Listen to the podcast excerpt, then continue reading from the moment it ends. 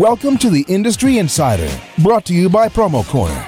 Each week, promotional product professionals Meg Erber, Jeff Franklin, and Stephen McFadden, along with special guests, will discuss industry news, trends, and events with a focus on educating the promotional products industry. The Industry Insider, the nerdy news you need to know.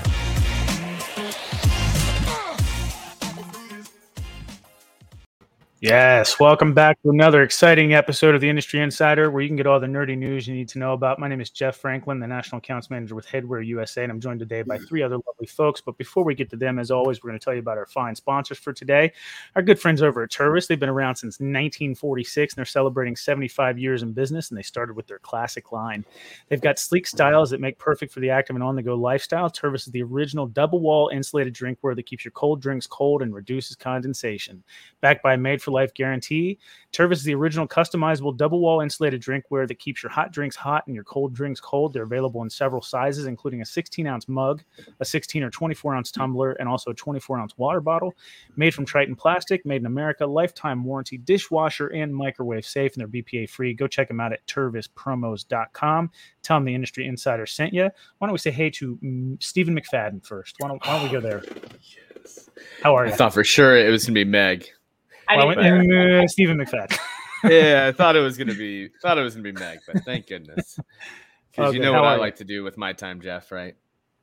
Yeah. I like to ask I like to ask you how you're doing. So you know, know, Meg man. I- I Meg appreciate and Meg it. never does that. So you know, it's like that's Once in a while.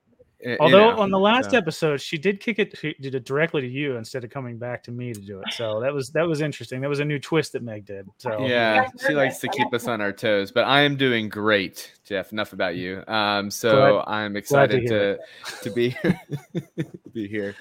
Excited for today's episode. So good deal. Meg, how are you doing? Well, no, I'm actually packing. I'm going to be working from the shore next week. Half vacation, half work. Um, so yeah, just ready for that. We're leaving Friday night, and we'll be in Sea Isle for a full week. So I'm really excited. Just need that. Need some time. Take a break.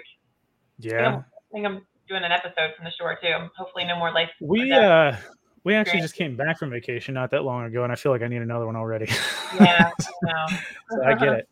Well, we're joined today by a special guest, a, a returning guest to the show, Maurice Norris with PPAI, and we're going to talk some legislation. There's been a lot of new things that have changed, and uh, actually, as of this episode, Maurice has gotten like some new news alerts to share with us. But Maurice, just in case uh, anybody hasn't uh, tuned in to the other episodes that we've done with you, it is customary for us to to do or to allow our special guest to get three to four minutes to introduce yourself, uh, and maybe how you got started in promotional products industry and and what you've been up to since.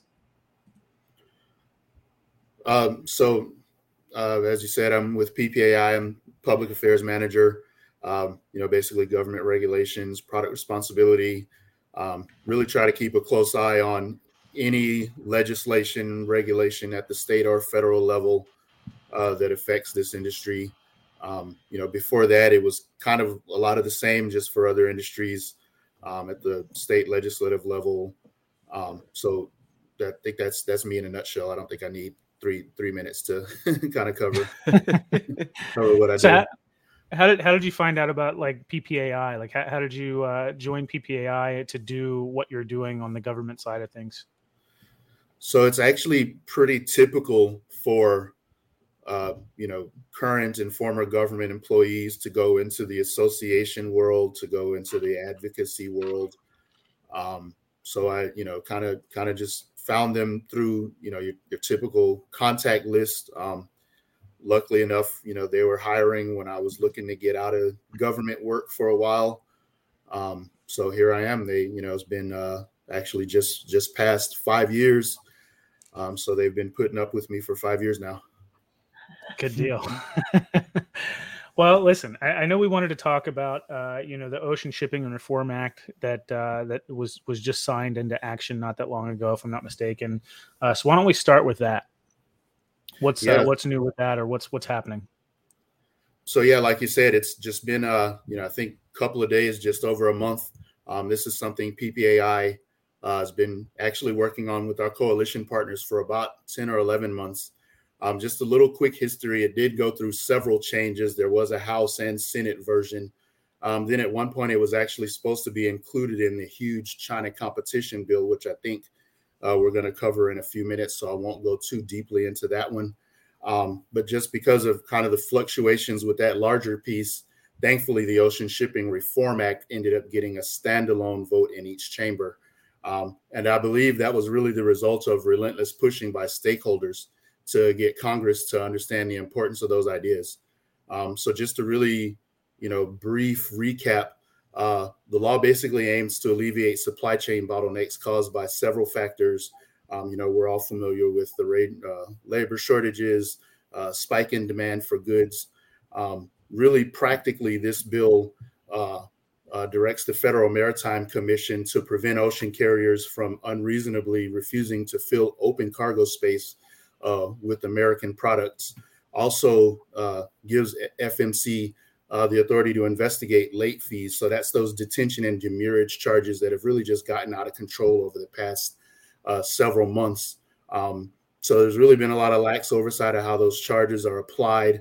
Um, and really, what the the new law does is um, make certain requirements a lot more detail with those invoices for the detention and demurrage charges.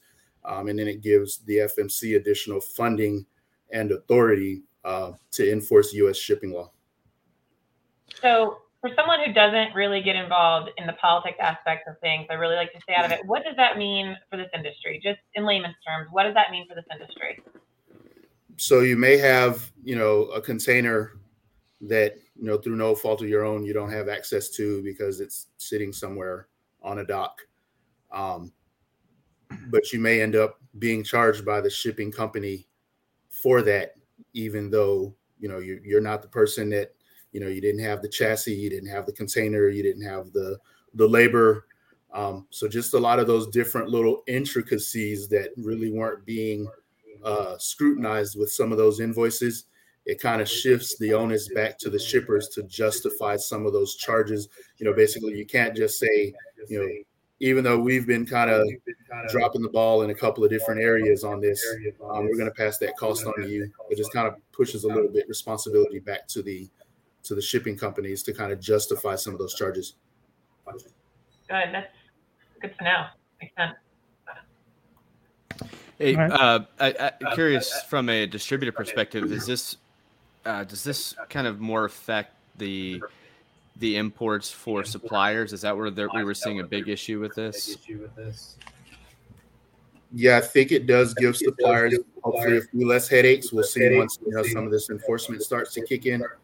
Um, but obviously, uh, obviously, uh, also um, from a distributor standpoint, you know, hopefully it results in a few less of those conversations that distributors have to have with their clients. Where you know, sometimes folks are talking about much longer lead times um, because they just don't know when they'll have access to some of those products. So hopefully this will alleviate some of that as well.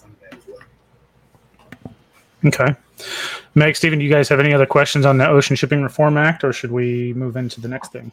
Yeah, go ahead. All right. Uh, Maurice, I think the next thing that was on the list was the Competes Act.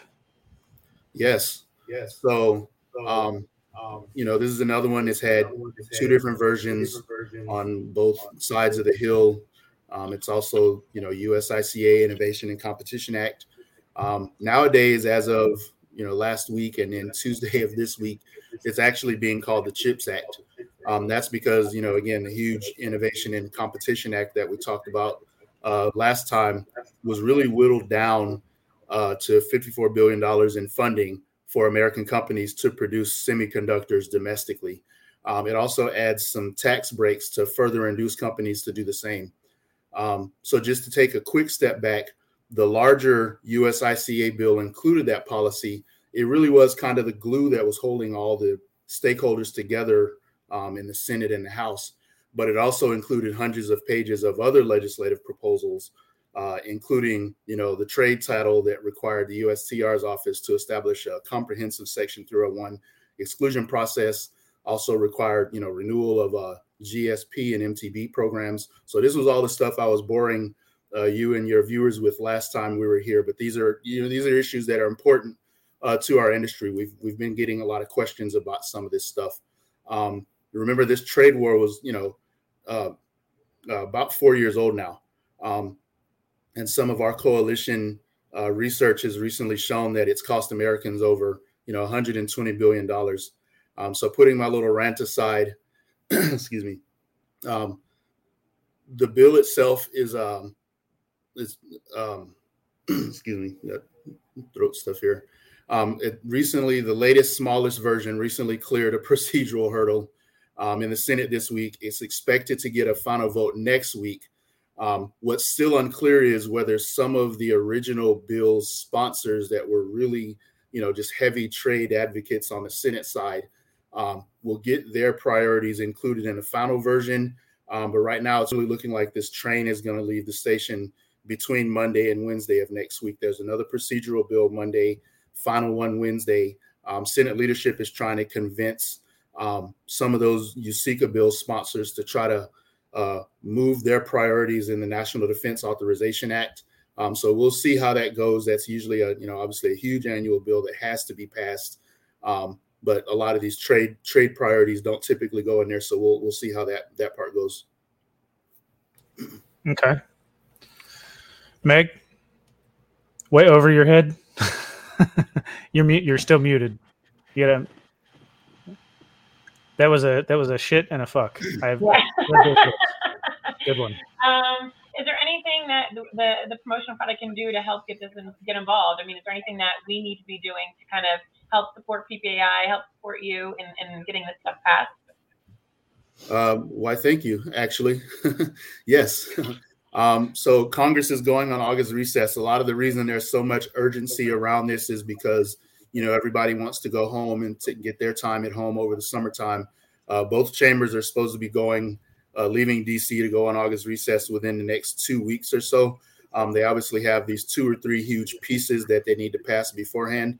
Um, but August recess, you know, we try to do this push every year.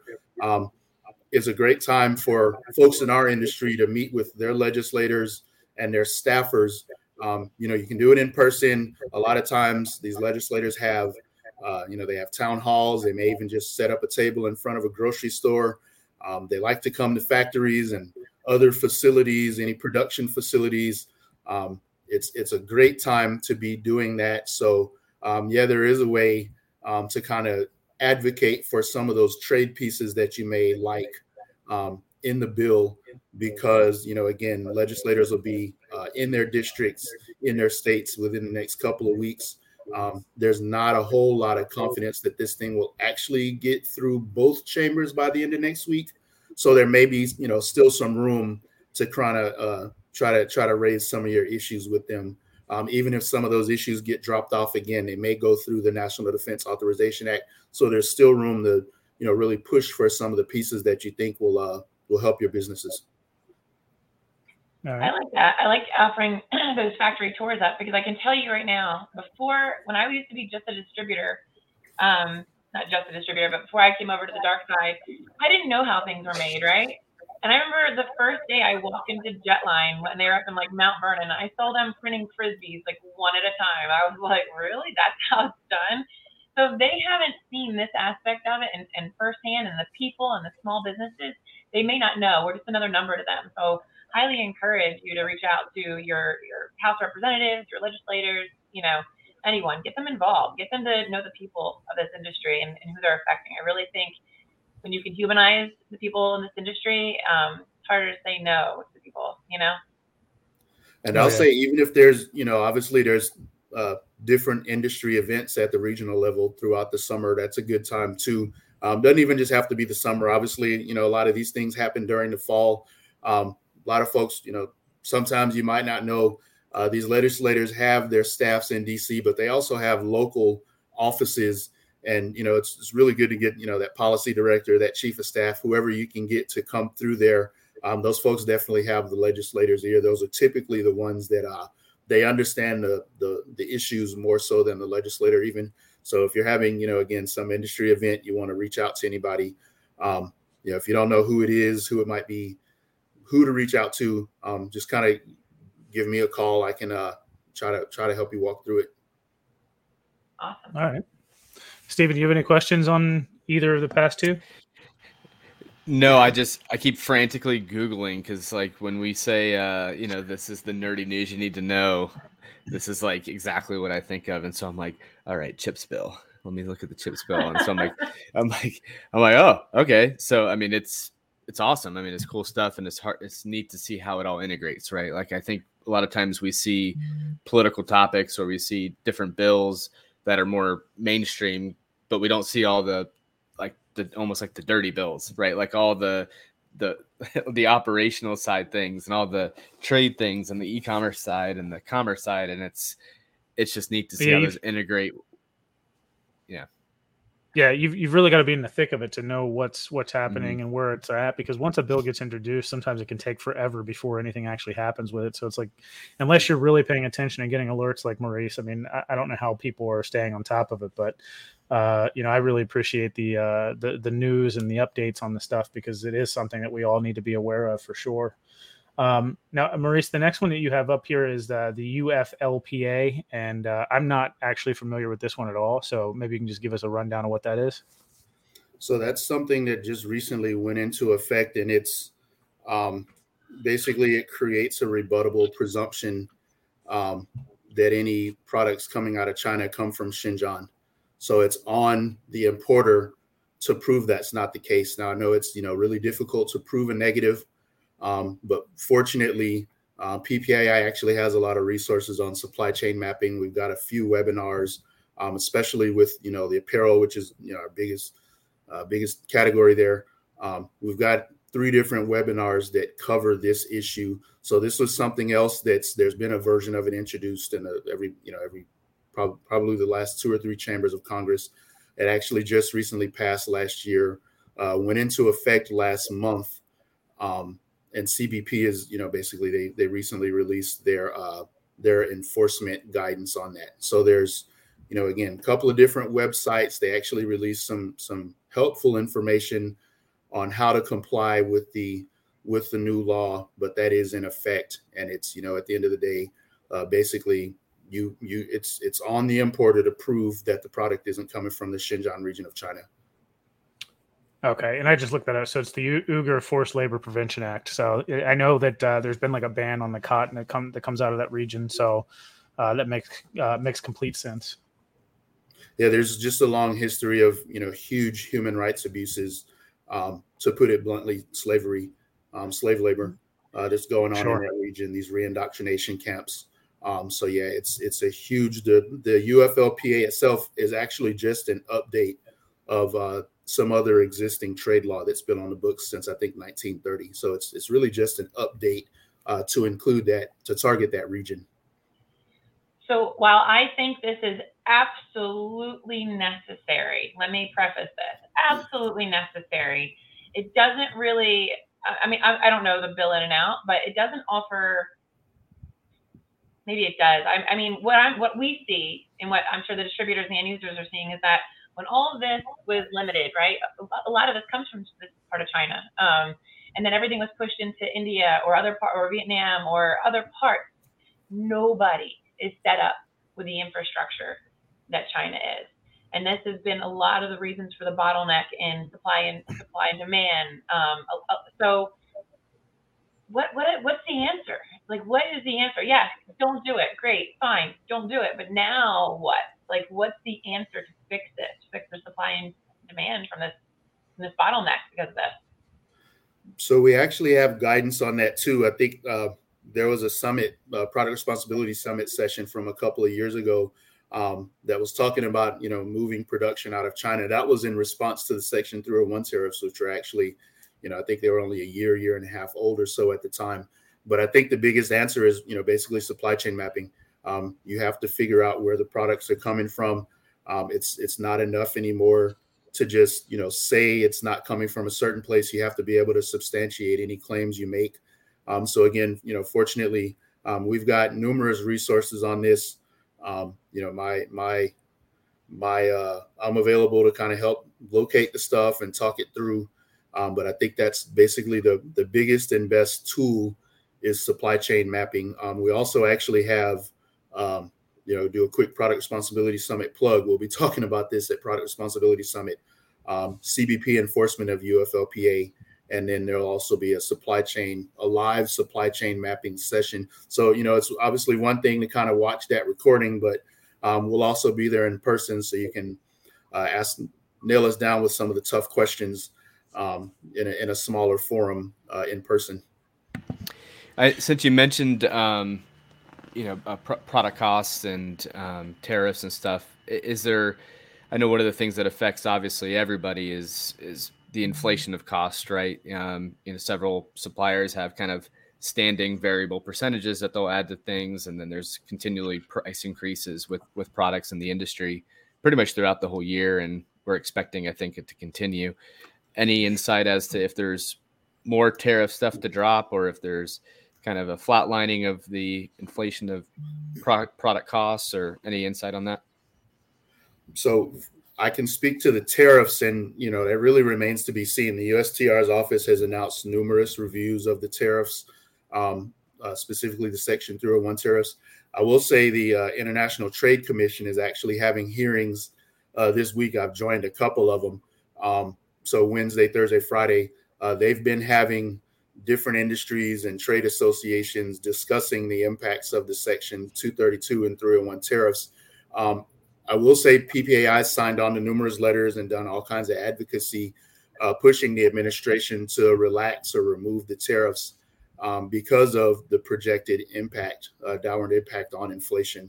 Um, so you know, again, it's it's it's seems to have been taken under advisement. I will say from the feedback um, that the commissioners in the, the USITC have been hearing the past couple of days.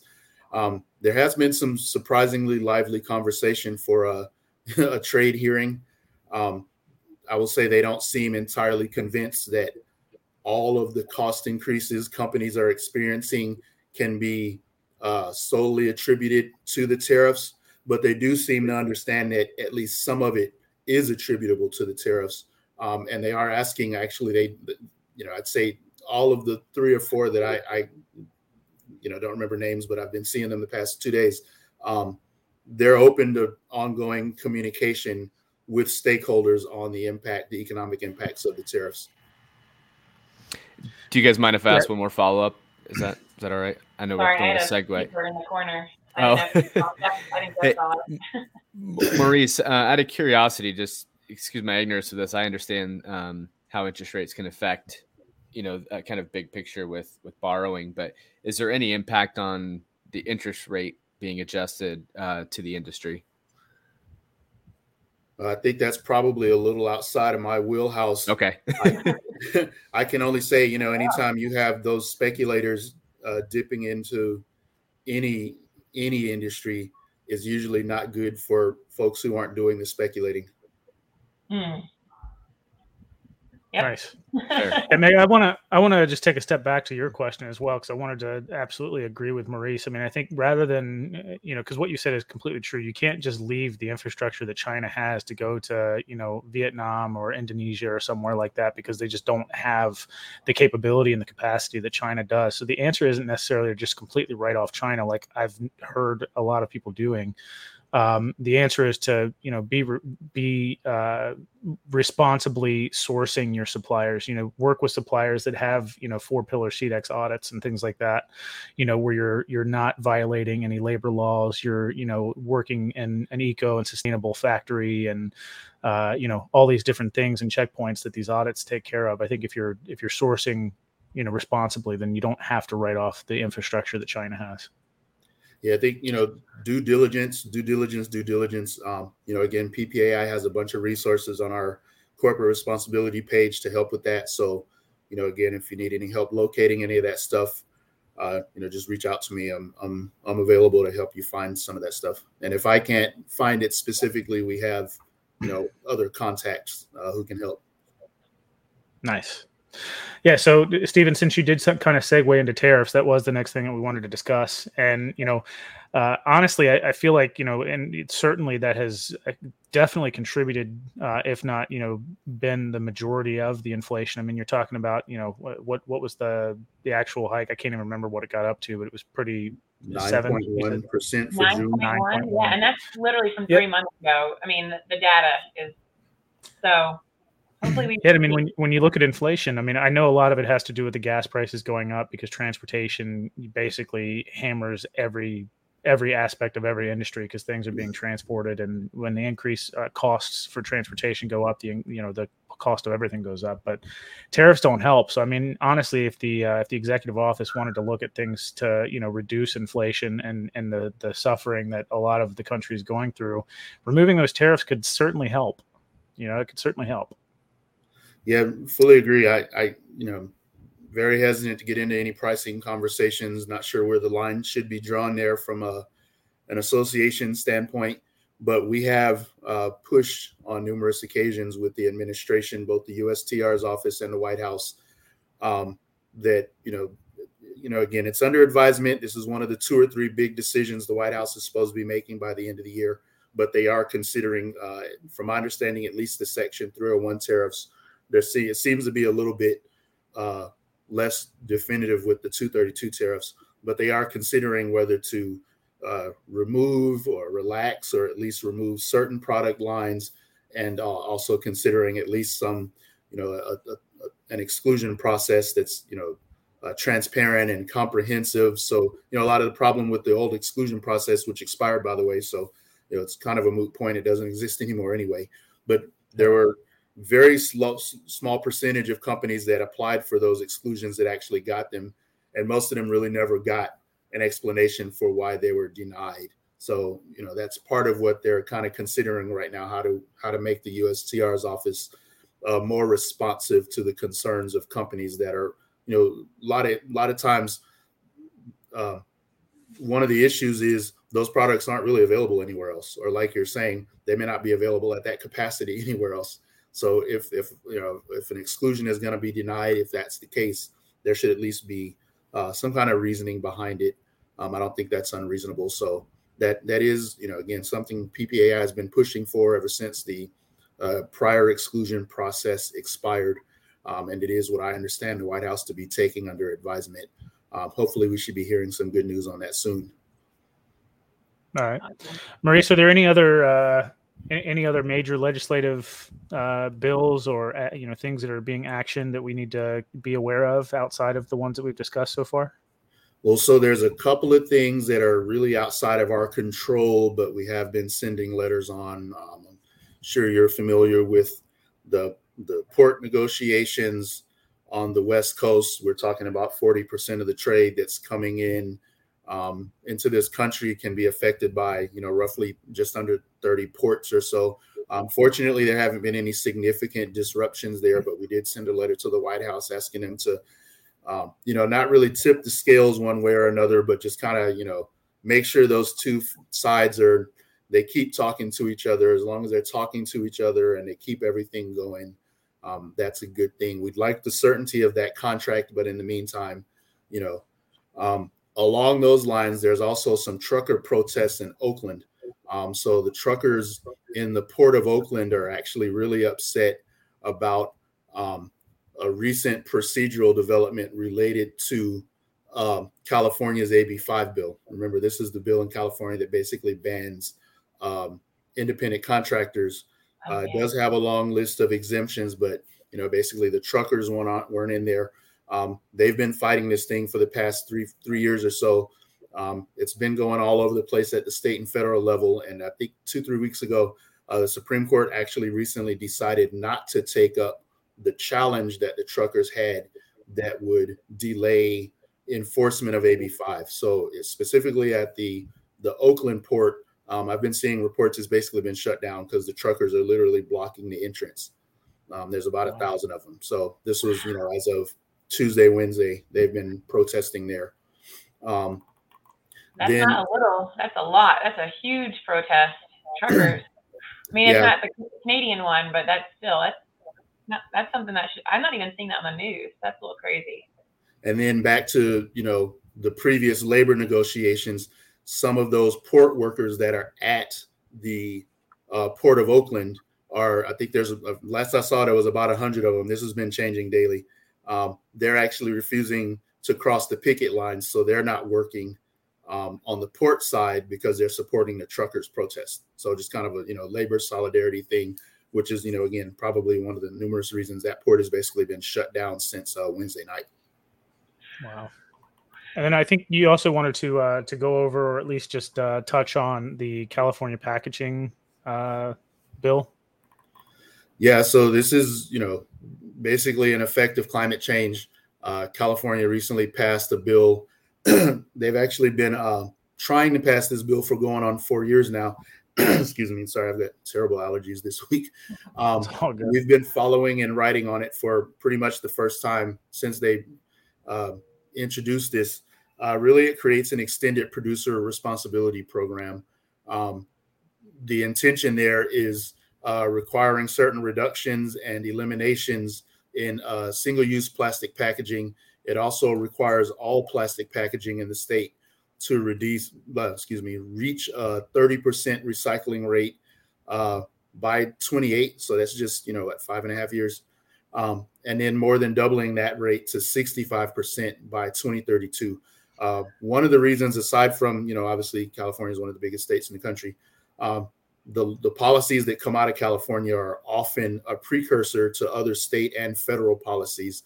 Um, we are just talking about AB5. I'll say the PRO Act at the federal level is almost a carbon copy of AB5. So a lot of times the stuff we see happening in California happens in other states and at the federal level. Um, so that's definitely a state uh, that we track more closely when we're looking at, you know, state state regs and state laws that have implications for the the broader industry. Wow. Yeah, Meg, Stephen, and I'm, I am interested to keep an eye on that, an ear on that, just because I know it sounds really good on paper. I, I know there's going to be some some negative kickback to that, but I really, I mean, me being on the promo cares, what I love to hear this. I just don't want it to be. This is what you aren't hearing about it, and it's actually doing more damage because of X, Y, or Z. I feel like there's always a second side to that. So I really want to follow this. Um, if it's something that means something to you as a listener, definitely follow along. Um, legislation is coming. It's going to be centered on packaging and plastics, single-use plastics, but you know, keep an eye on it. But yeah, thank you, Maurice. I really appreciate all of this information. I know it was a lot to take in. Um, if you're listening to this and want more information, I would definitely recommend going over to ppai.org's website.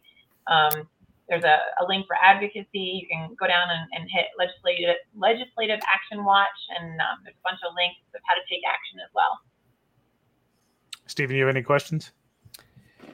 No, um, but it doesn't mean I'm not trying to absorb it. so, yeah. so no, it's it you know it's funny the the the the closest I've ever been to this, um, not any specific policy, but I, I think I've told you guys I do a we do a trade show out in Huntington Beach, which is right by the San Pedro Bay port, and um, it was eye opening because we were there.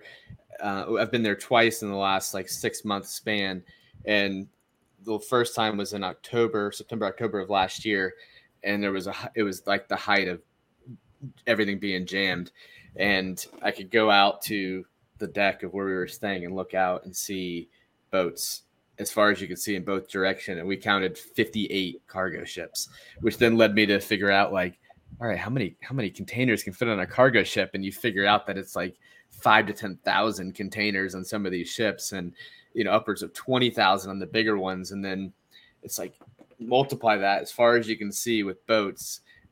And then people are like where's stuff? It's like it's right there. You know, it's like it's like uh, you know it's, it's it's like black friday's gonna be on the water you know it's like out there. So um but it's Maurice. just you know like hearing things like this and then seeing it in person really brings some some life to it.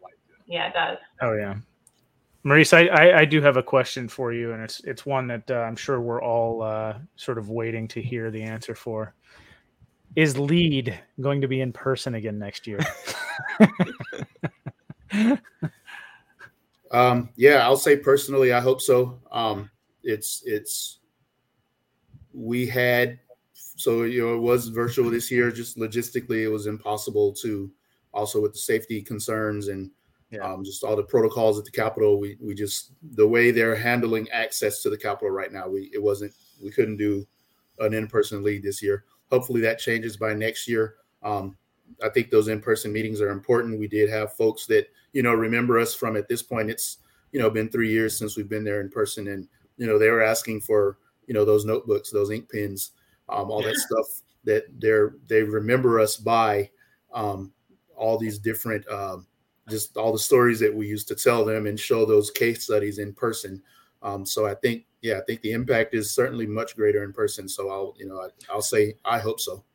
I hope yeah. so too. I've grown so much professionally and personally since I went last time, probably ten or so years ago. I feel like I would have a, a really big impact this time, and so I definitely want to want to go. Whatever whatever I got to do to get involved next year, I definitely want to be there. So I know yeah. Jeff does I, too.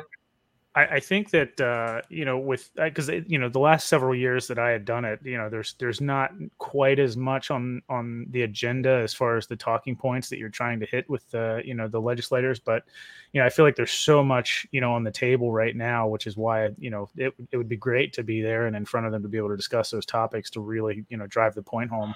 But I know PPAI is doing everything that they can on the back end as well as yourself, Maurice, to to send those letters and to constantly stay in touch with uh, the legislators legislative uh, branches to to make sure that uh, you know we're we're getting our our point across at least. So certainly, at least we're doing that. I just sneak in another quick plug for August recess. You know, uh, please yeah. reach out. Um, it's important to hear from you about these topics. Good deal. All right. Well, definitely appreciate you coming on and, and sharing the news with us, Maurice. Uh, it's definitely the stuff that everybody needs to hear, and because uh, it affects us all down the road and and you know presently. So, uh, really appreciate you just being a wealth of knowledge and, and sharing that information with us. So, if you guys enjoyed today's uh, episode, it was brought to you by our good friends over at Tervis, and they've been around since 1946, uh, and they're celebrating 75 years in business. And they started with that classic line. They've got sleek styles, make perfect for the active and go on the go lifestyle. Tervis is the original double wall insulated drinkware that keeps your cold drinks cold and reduces condensation. They're backed by a made for life guarantee. Terv is the original customizable uh, double wall insulated drinkware that keeps your hot drinks hot and your cold drinks cold. And they're available in several sizes, including a 16 ounce mug, 16 or 24 ounce tumbler, and a 24 ounce water bottle. Made from Tritan plastic, made in America, lifetime warranty, dishwasher and microwave safe, and they're BPA free. So go check them out at tervispromos.com and tell them the industry insider sent you. Maurice, thanks again, man. Really appreciate you coming on. And uh, Meg, Stephen, always uh, always fun to see you guys as well. Until next time, take care, guys.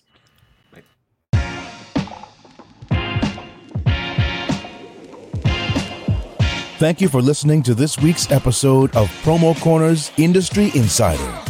For more great content from industry thought leaders, including podcasts, blogs, and videos, visit promocorner.com.